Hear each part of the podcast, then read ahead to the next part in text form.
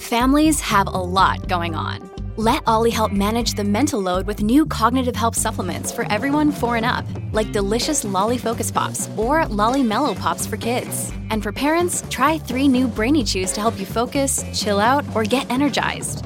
Find these cognitive health buddies for the whole fam at ollie.com. That's O L L Y.com. These statements have not been evaluated by the Food and Drug Administration. This product is not intended to diagnose, treat, cure, or prevent any disease.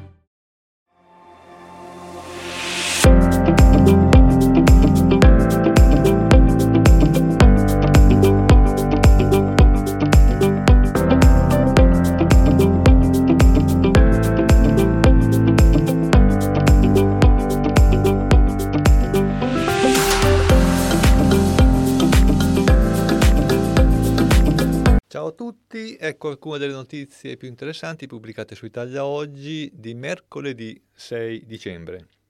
L'apertura del giornale è dedicato a una circolare dell'Agenzia delle Entrate arrivata proprio la sera precedente, del 5, sul regime forfettario, in particolare sulle modifiche che sono state introdotte quest'anno al regime forfettario e che eh, prevedono, secondo quanto dispone la legge di bilancio 2023, che dal momento in cui si arrivi a superare i 100.000 euro eh, di ricavi si decade immediatamente dal regime forfettario. Questa disposizione crea qualche problema e eh, la circolare dell'Agenzia delle Entrate ha cercato di spiegare come funziona questo meccanismo. Quindi, superati i 100.000 euro di incassi, il regime agevolato cessa immediatamente nello stesso istante, spiega l'Agenzia delle Entrate, e si attivano tutti gli obblighi IVA, compresa la possibilità di detrazione dell'imposta. Inoltre, spiega sempre la circolare, a partire dall'incasso che comporta lo sforamento dei 100.000 euro, i contribuenti forfettari vengono attratti subito nel regime ordinario, quindi con obbligo di fattura, fattura elettronica, integrando con l'IVA l'operazione che ha prodotto il superamento, tutte le altre cessioni di beni e prestazioni di servizi effettuate ma non fatturate e ovviamente quelle successive. Sulla medesima operazione che ha comportato lo sforamento dei 100.000, scatta anche l'obbligo di applicazione delle ritenute dal conto e poi tutta una serie di altri dettagli spiegati eh, dall'agenzia per i quali vi rimandiamo all'articolo pubblicato sul quotidiano. La seconda notizia invece è una sentenza della Corte di giustizia europea che sostanzialmente fa salve tutte quelle misure restrittive adottate dai vari paesi europei, tra cui anche l'Italia. Quindi via libera allo stop ai viaggi, quindi ai limiti a, agli spostamenti in caso di pandemia, ok ai tamponi e alle quarantene una sentenza del 5 dicembre della Corte di Giustizia nei confronti di un eh, cittadino, anzi in realtà un'agenzia di viaggio belga, che aveva chiesto i danni per le misure restrittive adottate dal proprio paese, invece convalida tutti i divieti e gli obblighi, e anche gli obblighi di test diagnostici, decisi dai vari paesi durante l'emergenza. Uno Stato eh, può, durante la pandemia, vietare i viaggi non essenziali ver- verso altri Stati classificati come zone ad alto rischio per ragioni sanitarie e può imporre tutte le altre misure restrittive, come per esempio obbligare le persone che entrano nel territorio a sottoporsi a test diagnostici oppure anche a osservare una quarantena.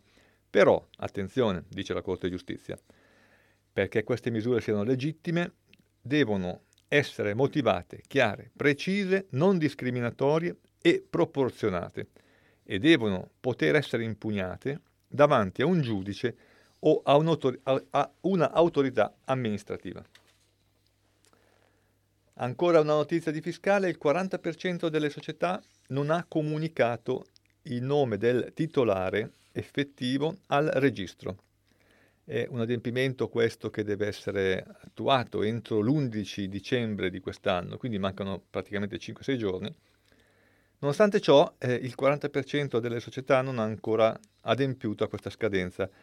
I dati escono ufficialmente dalle Camere di Commercio e eh, il numero preciso delle imprese che hanno già completato l'adempimento è di 625.000 erano 451.000 il 28 novembre, quindi è vero che negli ultimi giorni c'è stato un incremento dell'invio di questi, di questi documenti. sono soltanto 6.699 invece le persone giuridiche private, fondazioni, associazioni riconosciute, parrocchie, eccetera, che hanno comunicato il titolare effettivo. Il dato però eh, fa pensare che alla fine del, del termine, 11 dicembre, sui quali si sta discutendo di una proroga ma non è ancora certo che verrà concessa, alla fine almeno il 40% del, degli obbligati non avrà mandato eh, questi, queste comunicazioni. È anche vero però che le sanzioni sono piuttosto basse e quindi non tutti sono così interessati a questo adempimento. Ancora in materia fiscale si complica il calcolo delle tasse. Flat tax incrementale, nuova IRPEF, concordato preventivo biennale, maxi deduzione del costo del lavoro. Tutte misure che, entra, che stanno entrando in vigore grazie alla legge di bilancio e alla riforma fiscale, che però finiranno per complicare il calcolo delle imposte e la determinazione degli acconti dovuti per l'anno 2024 e 2025. Se è vero che gli effetti della tassa piatta, quindi flat tax, sugli incrementi reddituali e anche il nuovo impianto dell'imposta sul reddito delle persone fisiche non comportano nessun effetto sugli acconti 2024, lo prevede direttamente la norma, però il concordato preventivo biennale, che si applicherà per la prima volta l'anno prossimo, prevede un effetto anticipato sugli acconti 2024, che dovranno già essere considerati a giugno e a novembre, e eh, bisognerà tener conto anche del maggior reddito concordato con l'Agenzia delle Entrate. Lo scenario inoltre si complica per gli acconti 2025 che non potranno tener conto eh, della nuova IRPEF, non tener conto della nuova IRPEF e dell'imposta eventualmente ridotta nel 2024 grazie alla deduzione maggiorata sul costo del lavoro incrementale riferibile ai nuovi assunti. Quindi tutta una, una, una serie di nuove misure che entrano in vigore in tempi piuttosto rapidi e che non semplificheranno certamente il calcolo delle imposte e degli acconti l'anno prossimo, e anzi dall'anno prossimo. Ultima notizia invece in materia scolastica. La scuola italiana è spaccata in due, ma eh, c'è anche una notizia che riguarda non soltanto l'Italia, ma un po' tutti i paesi OXE, e cioè stanno diminuendo, stanno diminuendo parecchio, eh, sta diminuendo la preparazione scolastica e questo è un dato generalizzato. Allora, partiamo dalla scuola italiana. Resta spaccata in due tra nord e sud e tra formazione liceale e professionale. I dati sono quelli che emergono dall'ultima indagine internazionale OXE di Pisa, che descrive i livelli di competenza in lettura, matematica e scienze di quasi 700.000 studenti provenienti da 81 paesi diversi. Il dato che accomuna tutti, come dicevamo, è il calo generalizzato della preparazione scolastica. In quattro anni è sceso di 16 punti in matematica, 11 punti in lettura, un arretramento che equivale a mezzo anno scolastico in lettura e addirittura tre quarti di anno in matematica. È stabile invece il rendimento medio in scienze. I livelli sono praticamente tornati a quelli di dieci anni fa e, dicono all'Invalsi, solo in parte si può spiegare questo calo con gli effetti della pandemia.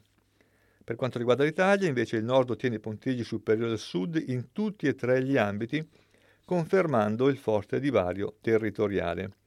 L'Italia risulta in linea con i paesi OX in matematica, superiore alla media in lettura, inferiore invece in scienze. Questo è tutto per oggi, a risentirci alla prossima occasione.